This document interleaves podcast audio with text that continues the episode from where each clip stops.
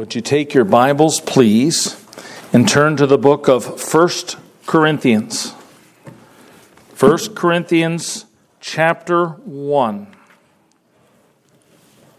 We're going to cross over a chapter division here, 118 to chapter 2, verse 5. 1 Corinthians chapter 1, starting with verse 18. For the preaching of the cross is to them that perish foolishness. But unto us which are saved, it is the power of God. For it is written, I will destroy the wisdom of the wise, and will bring to nothing the understanding of the prudent. Where is the wise? Where is the scribe? Where is the disputer of this world? Hath not God made foolish the wisdom of this world? For after that, in the wisdom of God, the world by wisdom knew not God. It pleased God by the foolishness of preaching to save them that believe. For the Jews require a sign, and the Greeks seek after wisdom. But we preach Christ crucified. Unto the Jews a stumbling block, unto the Greeks foolishness. But unto them which are called, both Jews and Greeks, Christ the power of God and the wisdom of God. Because the foolishness of God is wiser than men, and the weakness of God is stronger than men. For you see your calling, brethren, how that not many wise men after the flesh, not many mighty, not many noble are called. But God hath chosen the foolish things of the world to confound the wise, and God hath chosen the weak things of the world to confound the things which are mighty, and base things of the world, and things which are despised hath God chosen. Yea, and things which are not, to bring to nothing or to naught things that are, that no flesh should glory in his presence. But of him are you in Christ, Christ Jesus, who of God is made unto us wisdom and righteousness and sanctification and redemption. That according as it is written, He that glorieth, let him glory in the Lord. And I, brethren, when I came to you, came not with excellency of speech or of wisdom, declaring unto you the testimony of God. For I determined not to know anything among you save Jesus Christ and Him crucified. And I was with you in weakness and in fear and in much trembling. And my speech and my preaching was not with enticing words of man's wisdom, but in demonstration of the Spirit and of power. That your faith should not stand in the wisdom of men, but in the power of God. Isn't that wonderful? Boy, Sometimes I feel like I just read that. But no, it, but but but what I mean is, it's like I never saw that before, and yet I have. But it, it, it feels fresh, powerful, alive. Things that we are told God's word will do. So we are continuing a train of thought. Number one, the overall series is partakers of Christ, not a mere contract relationship where we've Seeing the term signed on the dotted line, that's settled now. Put it in the vault, forget about it. No. Partakers of Christ tells us we are in an active, interactive relationship. It's a living relationship with a living Lord, and things should be happening in our lives to let us know that we have these the resources of Christ given to us, and we're receiving them, making use of them, and He's directing us, and uh, it comes back full circle. We, we want to know we got that kind of relationship. Because Hebrews 3.1 mentioned uh, partakers of the heavenly calling. And Hebrews 3.14 talked about partakers of Christ. And then it listed some conditions. You know you're partakers of Christ if, which I'm not going to go backwards that far. Here's how far I am going to go back, though. Uh, the last lesson we had, we studied the scope of God's call. Okay, we're trying to look at, at how, how big is this? Where's this coming from? Where is it going? And so, so we saw three basic things last week as to what is God to what is God calling us and God's calling uh, us to something. And the first one was salvation. Deliverance from sin's penalty and power. Deliverance from the world, the flesh and the devil. And then sanctification. Transformation into the image of God's dear Son. Doesn't happen all at once, of course, but that's what's going on. As we partake of Christ, we're partaking of a sanctifying work in our life. We are uh, becoming not only holy people, but a holy people in terms of, of a relationship with one another. As, as we partake of Christ, we're also learning how to partake of Christ through Christ being in every one of us, and we unite and, and work as a body with many members. Christ is the head. That's coming up later to define more. But a working force in the world for God's kingdom. We're not, we're not limited to any particular geographical location. We cannot take any political flag and say, there's the Christian nation.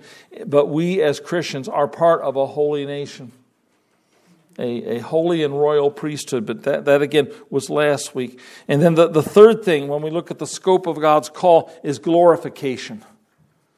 And this is where we can really keep our chins up. I mentioned earlier in our prayer time Christ in you, the hope of glory you always have something to look forward to. I don't mean wishful thinking, I mean hope as in a certain thing, promises made. And that's why the, the aspect of this part within the series is the gospel call, partaking of God's promises. Now, in this lesson today, we want to consider the essence of God's call. What is the nature of this call? How can we respond properly and know that we are partakers of this call? as Hebrews 3:1 says, partakers of the heavenly calling. So before we examine our scripture reading, I think we should consider five things that were highlighted in the days of the Reformation. Okay? Now, the reformers themselves didn't sit down form a committee and say, hey guys, let's have five things here. And I don't know what there is about the number five, but five has brought up more lists and points that we will not discuss them all today. But people began to summarize what is it that made people leave the Catholic Church and form something else? Uh, what is its doctrinal platform? What's its basis? What's the reason? What's the justification for this?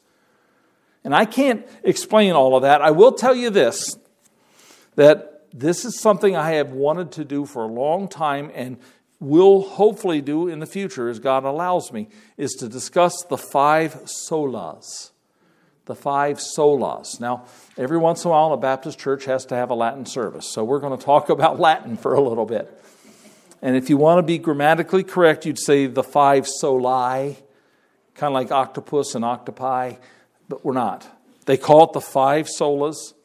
You can look it up all over the place. People are teaching on it, and it's around. And you're going to notice there's always five, but they're not always in the same order. And some people pronounce a few things differently. And I invested lots of time to listen to really good scholars say the words, and I came up with the best I can give you. If you happen to look up something and they spelled something differently, don't, don't let that bend, bend you out of shape. We got the main root right here. These Latin phrases for us aren't to justify the Reformation. It's for us to capture the essence of God's call and our response to this call. So we're, we're doing this on a very positive note here. We're not reacting to anybody else. That's later, once you understand these principles. This is just good gospel truth. And it understands how we are partakers of Christ. So we have these phrases sola scriptura, which is scripture alone sola gratia or gratia, faith, uh, uh, grace alone, sola fide, faith alone, solo Christus, Christ alone. And some say solus instead of solo, but don't worry about it. That's important. Remember the important things. And then soli deo gloria, to the glory of God alone. Sola scriptura, the Bible is our only authority and source for all that pertains to life and godliness. Now, that doesn't mean we don't have good teachings available um, in, in the forms of, of doctrine statements and, and uh, uh, creeds. It's a, a sticky subject. Some people are creedal. What happens, unfortunately, is many people say, well, this is what the church teaches, so there. And they haven't worked it through really themselves. It's not their real strong personal conviction. We're trusting the church to have it right. So they, a creed, um, credo means we believe. And Baptists and some others, instead of saying creed, they say a statement of faith. But we know one thing, and, and Baptists especially do this, is they'll change stuff. As they read their Bibles, if they want to word something differently or add another thing, they just do. Because, bottom line, the actual authority is not the church's statement or my draft of a doctrinal position, it is the Bible itself. And we honestly say that if we see in the Bible we've been wrong about something, we'll fix us. And, and uh, it takes honesty. I've, I've never been disrespected if I've told somebody I don't know, but I'll try to find out. But I don't quick come up with something so I, it looks like I know everything and have authority, and you'll just believe me blindly. It's every Sunday. Please turn in your Bibles. Please go home and study your Bibles. See if these things are so. That's the Berean spirit, and that's what we want. That's what God wants. It's the only time I ever saw in the Bible where God called people noble. Usually has a lot of other choice things to say about what people are like. But when they went home and searched the scriptures to see if these things were so, God said they were more noble than the people over in Thessalonica. But, but anyways, we have this chance to be Bereans. And so the scripture is the, is the baseline here. What does God say? Eventually, we'll get to subjects like God doesn't even say anything about that or that or this or this. Why are people saying those things? Where did that come from? And then you study church history, historical theology, and you'll see how things happen. Councils met, debates started, people split. If you don't care for that kind of stuff, you can live without it as long as you go to your primary source sola scriptura, sola gratia. Some say sola gratia. No problem. Salvation is entirely a work of God, His grace, not a joint effort of God and man. And we talked about that bridge, it only goes halfway across. Churches build those, people's theologies build those. Jesus goes all the way, and grace goes all the way. It's, it's grace alone, entirely a work of God, not a joint effort of God and man. Sola fide. I worked hard on that one. Fide. Okay, salvation is by faith alone. It is by faith only. Now, I'm taking a statement attributed to Martin Luther. May not be an exact quote because when he said it, it was in German, anyways, but here's the idea We are not saved by faith plus works. We are saved by faith that works. Okay? So that tells you it's the right kind of faith. Faith is enough if you got the right faith of which Jesus Christ is the author and finisher or completer. Okay? And that brings us to solo Christus, Christ alone. Salvation is only by and through Jesus Christ. God has revealed himself to us only through his Son, Jesus Christ. Now, the strength of, of good teaching can also produce weaknesses in, in the body of Christ.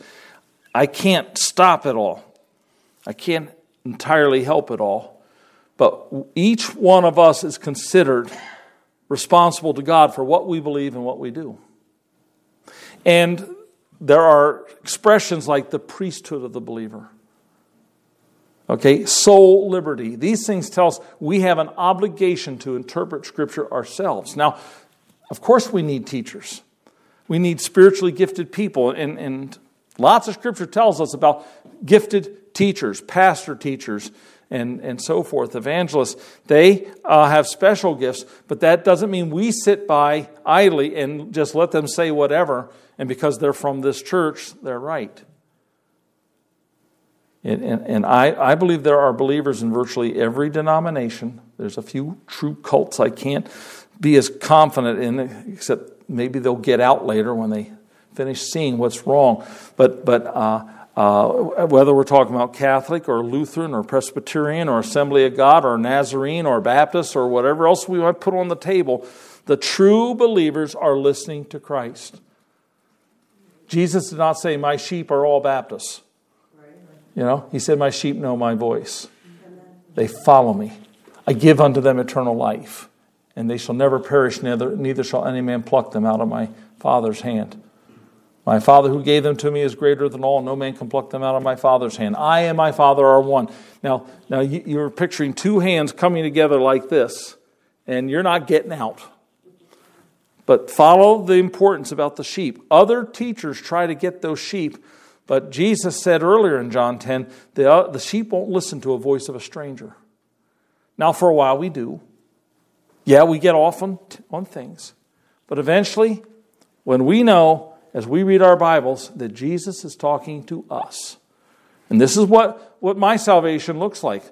I grew up in a denomination that had gone very liberal over the years and was killing my parents. It's just grieving them. But, but dad was connected to it. He was a minister of music and he, was, he had his little bucket and he's on the Titanic and he's just bailing away trying to do his part. You know, and that seemed to be what God called him to do is shine that light in a dark place. But as a young man, I was fed up with church. Typical idealistic teenager. But I knew something had to be better than this. My parents were even telling me there's something better than this. Lord, where is it? Instead of just going around trying churches, I started reading my Bible every day. And by the grace of God, I started reading the New Testament first. And in essence, what I did is I, I was exposed to Jesus himself and the apostles. They could guide me back to the Old Testament later, but they were giving me the picture put together. In the Old Testament, they had a bunch of puzzle pieces laying around in no box. Jesus came and says, Watch this. And he put the picture together. It's me. Now, go replicate this to others. And so I saw that Jesus had a problem with religion, and that made me like him. Okay?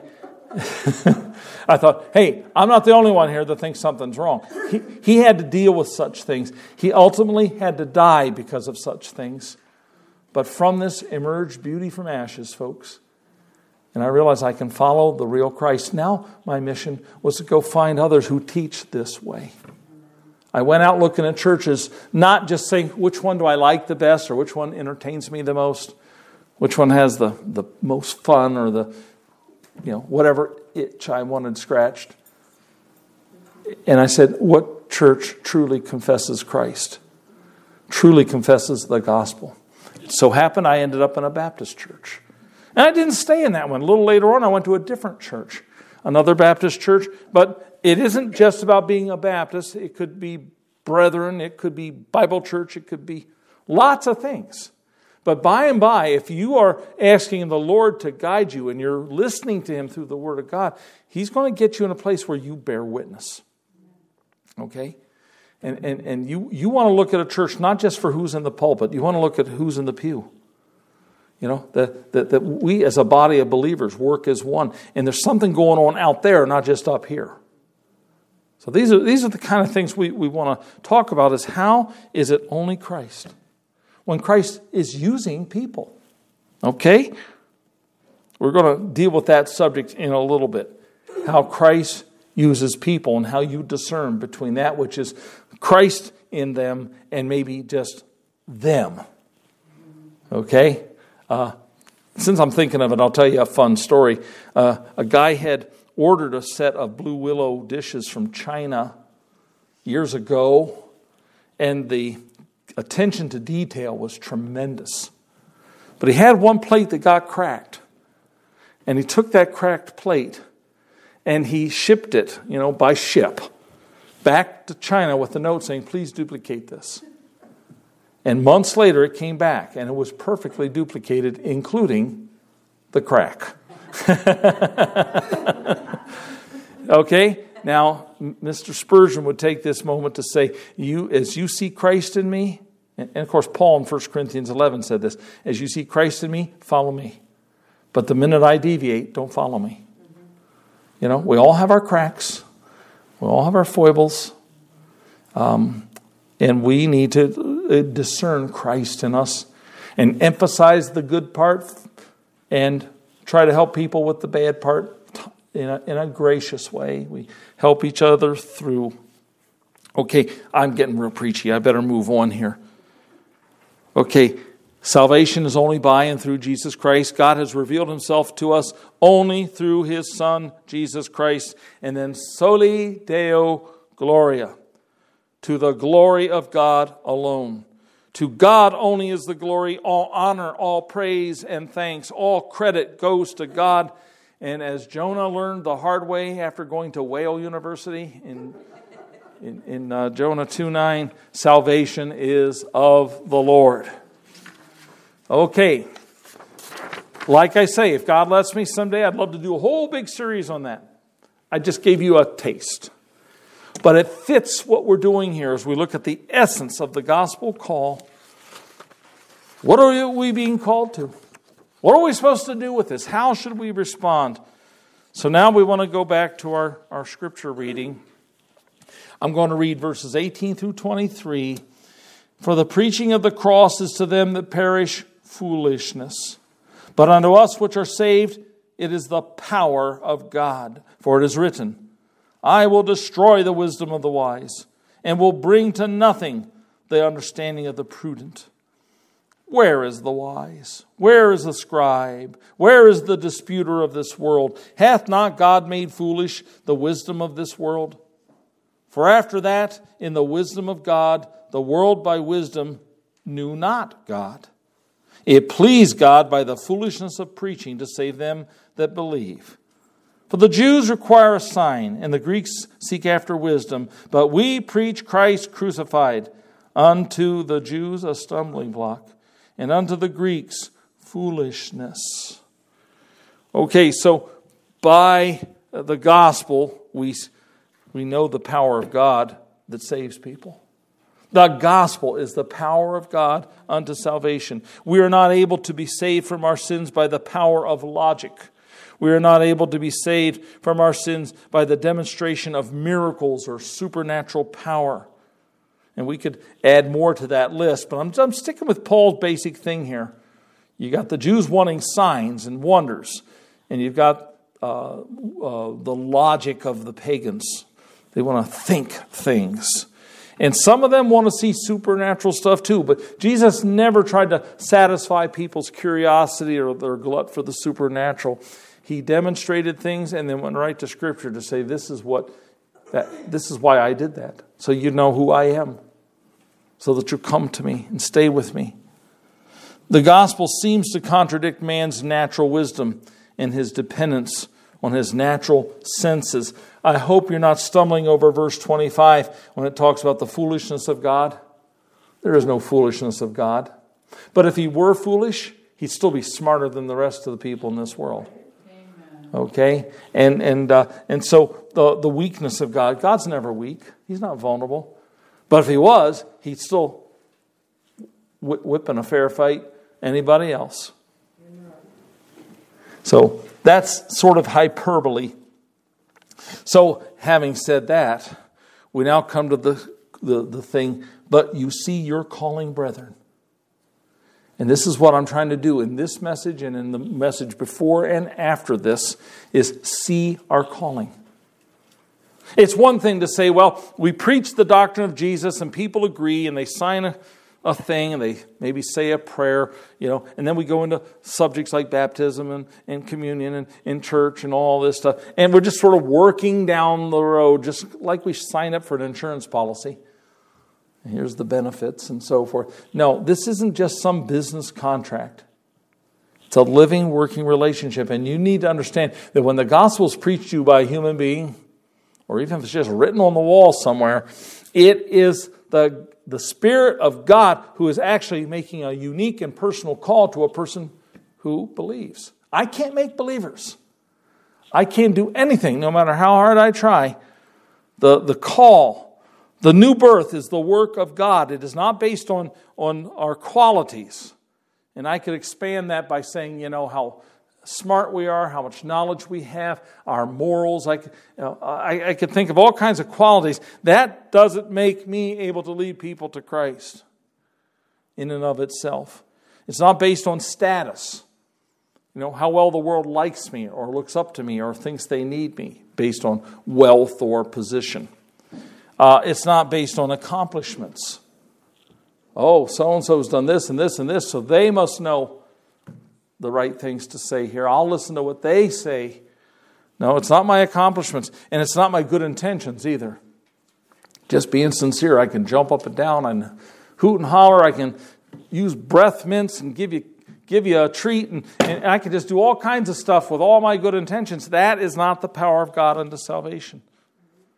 As a matter of fact, God is confounding or confusing man's natural wisdom and expectations. So much of religion is doing what people expect. I heard a minister one time say if, if I only sold the gospel, I'd have lots of people. If I, if I only put a, a list of horrendous things to do, I'd have more people. But I'm trying to give something away that's free. People are suspicious. People have it in contempt. No, this gospel of grace, one reason I know the gospel is true is there's nobody else even close to imitating it. Everybody else's steps of this and accomplishments and rituals and deprivations and whatever else they come up with. And that's what natural man who wants to be religious does. We're trying to give something away that's entirely free. Now, it costs Christ everything, so it's not cheap. And when you're done, it's going to cost you everything, but it's going to be worth it. But be it known, get, get the horse in front of the cart. It is the grace of God that initiates this. And so, therefore, the natural wisdom and expectations of man are going to cause confusion. But when God's gospel gets through to people by the Spirit of God, the end result will be God's glory and man's humility. Oh, oh, I want to talk about that. but I must go on to verses 30 and 31. Uh, no, no, I gotta, I gotta, I got ahead of myself here. I haven't read 26 through 29. For you see your calling, brethren, how that not many wise, not after the flesh, not many. Notice it doesn't say not any, it, but it, I'm grateful for that, but not many. Yeah, not uh, many that are wise, not many that are mighty, not many that are noble or called. But God has chosen the foolish things of the world to confound the wise, and God has chosen the weak things of the world to confound the, the things that are mighty, and base things of the world, and things which are despised hath God chosen. Yea, things that are uh, not to bring to nothing or not things that are, that no flesh should glory in his presence. Okay? So when, when you get to Luke 3 and it talks about who's the, the, the emperor and who's the, the, the, the governor in, in, in the province and who's the high priest and all these big shots are named, it says, The word of the Lord came to John in the wilderness. Here's a guy wearing camel hair clothing. He's got locusts and wild honey on his breath. And all he's doing is saying, You better repent. God's kingdom's coming. You better repent. And flocks of people were coming out there to hear him and to, to repent and, and be baptized. And the Pharisees weren't sure if they were going to allow this, but they couldn't stop it. There's a man named John Bunyan. He repaired pots. Okay? So they call him a tinker. But the Holy Spirit got a hold of him, changed his life, and he started preaching the word, and he was having meetings in homes. And he didn't have a license from the, the church of the land. And because he wouldn't take the license, even when they offered it to him, he says, I already got a license in 1 Peter 4.10. I don't need yours. So they put him in prison for 12 years. But one of the great theologians of the day loved him, even though he couldn't stop what they were doing to him through the court system and the, the bureaucrats of theology. But uh, he said, Oh, I wish I had the power of men that the tinker had. You know, and I don't want to put people in too many high pillars here, but but one man that changed our country a lot in preaching was he was just a shoe salesman. You know, and it, and it confuses people. He doesn't have a degree, you know, and and I don't, I don't remember God saying that was in the list in 1 Timothy 3 or Titus 1 about the requirements of an elder, that they have some degree of men. But they have to be taught of God. Well, you know, these are things powerful to think about. Now, um, yeah, I didn't read the references, but I, I, talked about this. The end result will be God's glory and man's humility. Let's go to, to verses 30 and 31 now. But of him, that is, God put you in Christ. Of him are you in Christ. It's a work of God. Back to that grace alone. And concerning Jesus, it says, Of God is made unto you. And he lists four things here. First of all, you are considered a, God, a gift to Jesus. All that the Father giveth me, he said, shall come to me. So he looks at us as a gift. And by the grace of God, we went from being either wanderers in paganism or you know, false religions, and all of a sudden now we belong to Jesus. God did that. And now, why is it that we would forsake all and follow Him? Why is it that we might have to forsake even our father or our mother or our spouse or, or our work or, or, or who knows what it could cost us, our very life? Why would we do this for Him? Well, here's just four suggestions. God gave us our heads. Wisdom, it says. He has made unto us wisdom. He makes sense. Now I see things correctly. I have the mind of Christ. And He has made him unto us righteousness. I had nothing to bring to God except my sins and my phony righteousness. And He gave me real righteousness. That's why I tell people I have a perfect relationship with God, and that's not because of what I'm doing, it's because of what He did and is doing. And then Jesus has made unto us sanctification. We're being set apart for the work of God, for the purposes of God. We're being more and more made in the image of God's dear Son. And He wants to use us. But He had to buy us back from our problem. And this is a story I can't help but tell. Is a little boy made himself a little boat, had a little sail, and he was so pleased with it, and he put it in a small creek to test it. And it's floating down, and he's running alongside, walking, watching his boat. The, the creek widened. The, the, the creek got steeper and faster, and he couldn't keep up, stuff in the way. The boat got away. And he was so sad he lost his boat. He just made it. One day he's downtown and there's a pawn store, and there in the window is his boat. Somebody found it, somebody pawned it. And he went in and talked to the man about it, and it's going to cost, let's just say for a little kid in an old story, let's just say it's going to cost him a buck. Well, he started raking and he started working and collecting pop bottles or whatever you can do. He got the money and he came in that was still there and he plopped the money down and the man handed him his boat and the first thing he said is, "Now you're twice mine." Okay? That's what redemption means. Jesus made us. We got away because of the lies of the devil and the weakness of man and, and sin came into the world and we got away. But Jesus paid a price so we'd be twice his. And you better believe he's not letting us go now. so he has made unto us redemption. Now, we come to chapter 2, verses 1 through 5. And I, brethren, when I came to you, came not with excellency of speech or of wisdom, like worldly, declaring unto you the testimony of God. For I determined not to know anything among you save Jesus Christ and Him crucified. Maybe I should clarify this. It isn't that we only talk about Jesus being crucified, but it is the centerpiece of everything we do talk about. Mr. Spurgeon said, start anywhere in the Bible and head for the cross. That's where it's got to go. And even after we have received Christ, we still want to go there. Remind ourselves. Uh, why do we have the Lord's table? To remember what Jesus did on the cross. It's the only reason we're here. It's the only thing we have in common. That's what communion means, to have things in common. It's one of our key words in this whole series because the idea of sharing together.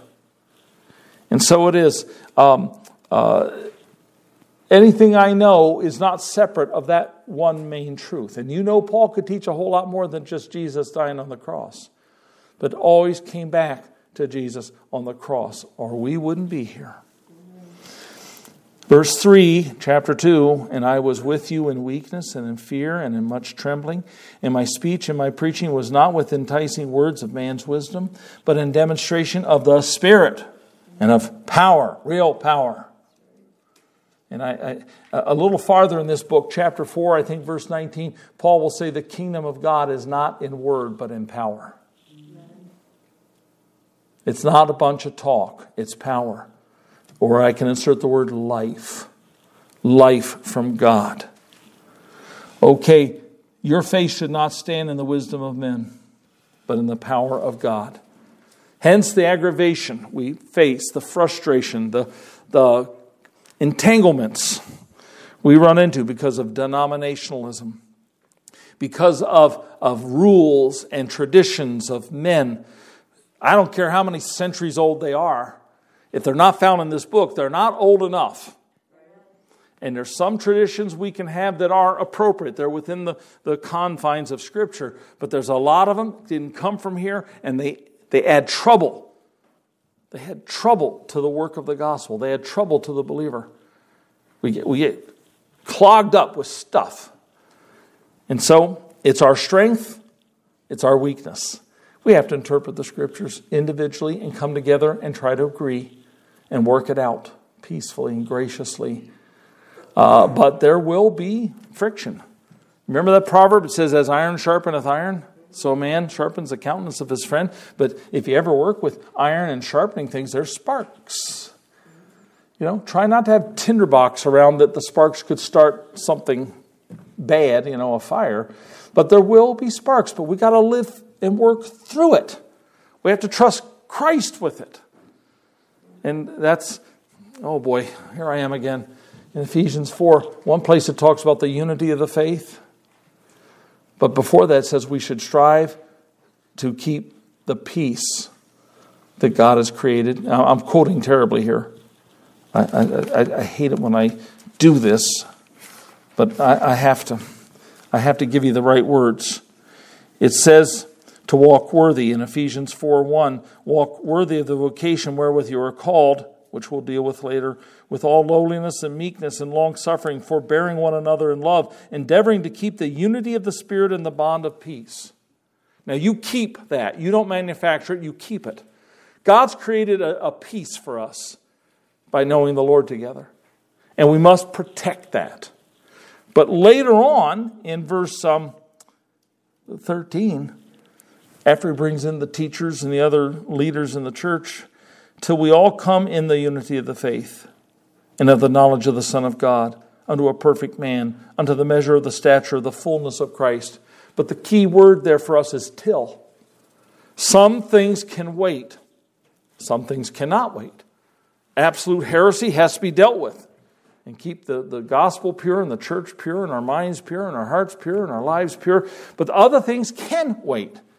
It takes the wisdom of God, it takes real discernment that the Lord gives us how to not disrupt the peace between believers unless there's absolutely a threat to the integrity of the gospel and, and, the, the safety and well being of the saints.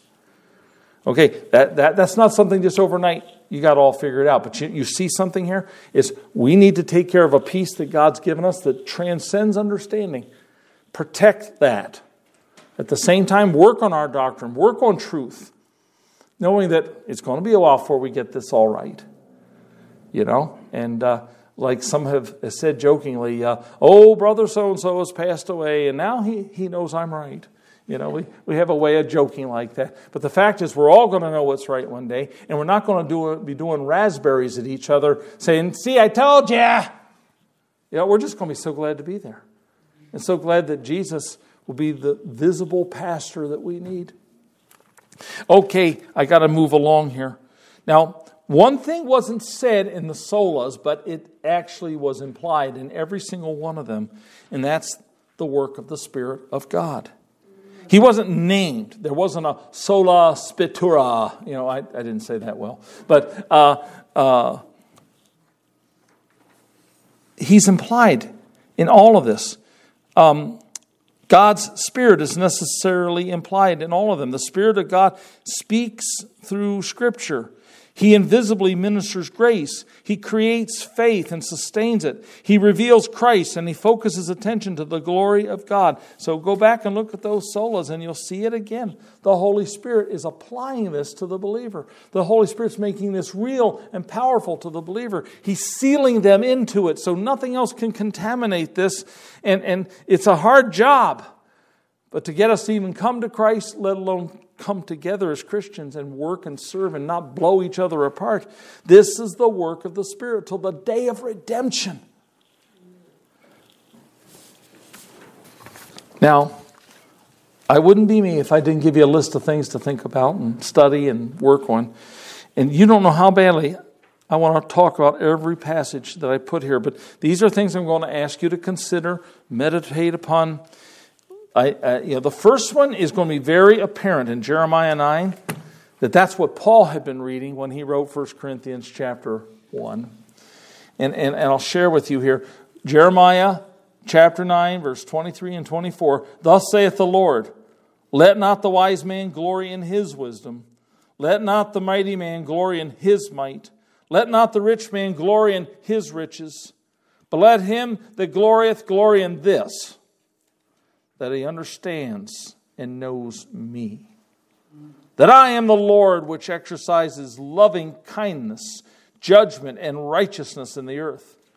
For in these things I delight, saith the Lord. And if you look at verse 24 at the things that the Lord delights in, and then you go over to 1 Corinthians chapter 1, you're going to see Jesus has been made these very things to us the wisdom, the sanctification, the righteousness, the redemption. It's, it, it really collaborates. Jesus is all that. And that's why Jesus could say, I always do those things that please my Father. This is why the Father would speak in that mysterious way and saying, This is my beloved Son in whom I am well pleased. You can't ever go wrong if you're truly following Jesus.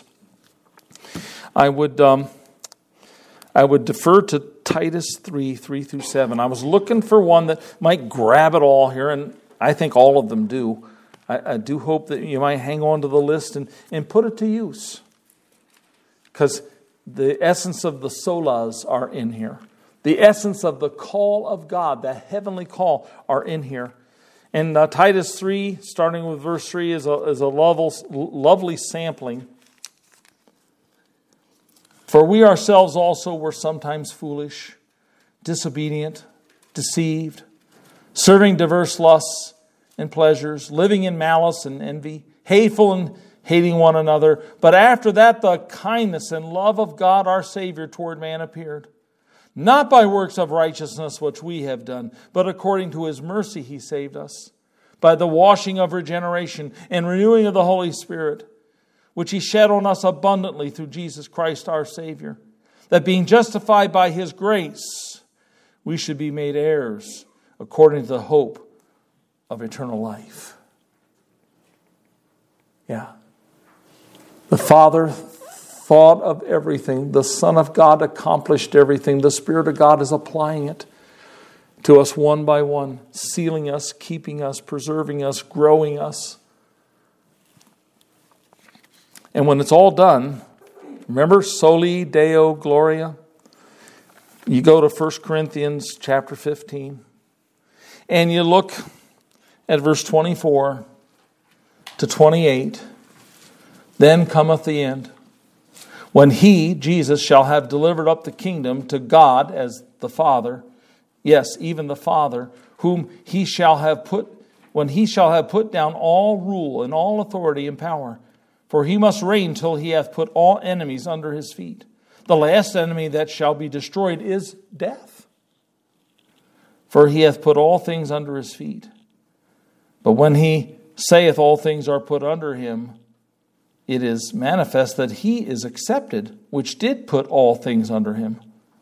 And when all things shall be subdued unto him, then shall the Son also himself be subject unto him that put all things under him, that God may be all in all. John saw a heavenly city a heavenly Jerusalem coming down out of heaven from God as it descended on the earth. For all the glorious descriptions I can give you of it, one thing stands out clearly in my mind. There was no temple there. No need of a temple because God Himself will dwell with His people and His people with Him. Hallelujah. Yeah. Yeah, that's what Jesus came to do, to bring us to the Father. Right now, all authority is given to Him. And we can trust Him with that. But when He's done, God will be all in all. Somehow we're going to see God for all He is. Don't mean we'll understand it all yet, but man, oh man, what a wonderful treat is ahead of us. We're walking by faith, we're seeing dimly, but we can at the same time see with the mind of Christ and trust the next step and the next step and the next step. But when He comes, He's going to present us to the Father. And when that new city comes down on earth, we're going to be in new bodies, new heaven, new earth, new Jerusalem. And all of this wherein dwelleth righteousness, and so shall we ever be with the Lord. Does that get you excited? All right. You've been called to this. And whatever monkey path you think you're walking through right now, it leads to gold streets. I don't know exactly why the, the road to the heavenly Jerusalem is so bumpy, but all I know is when we get there, it will be worth it all. Okay, something they're going to sing when we all get assembled. They're probably doing it right now. We're just waiting for us to join the choir. But we're going to sing, Worthy is the Lamb that was slain.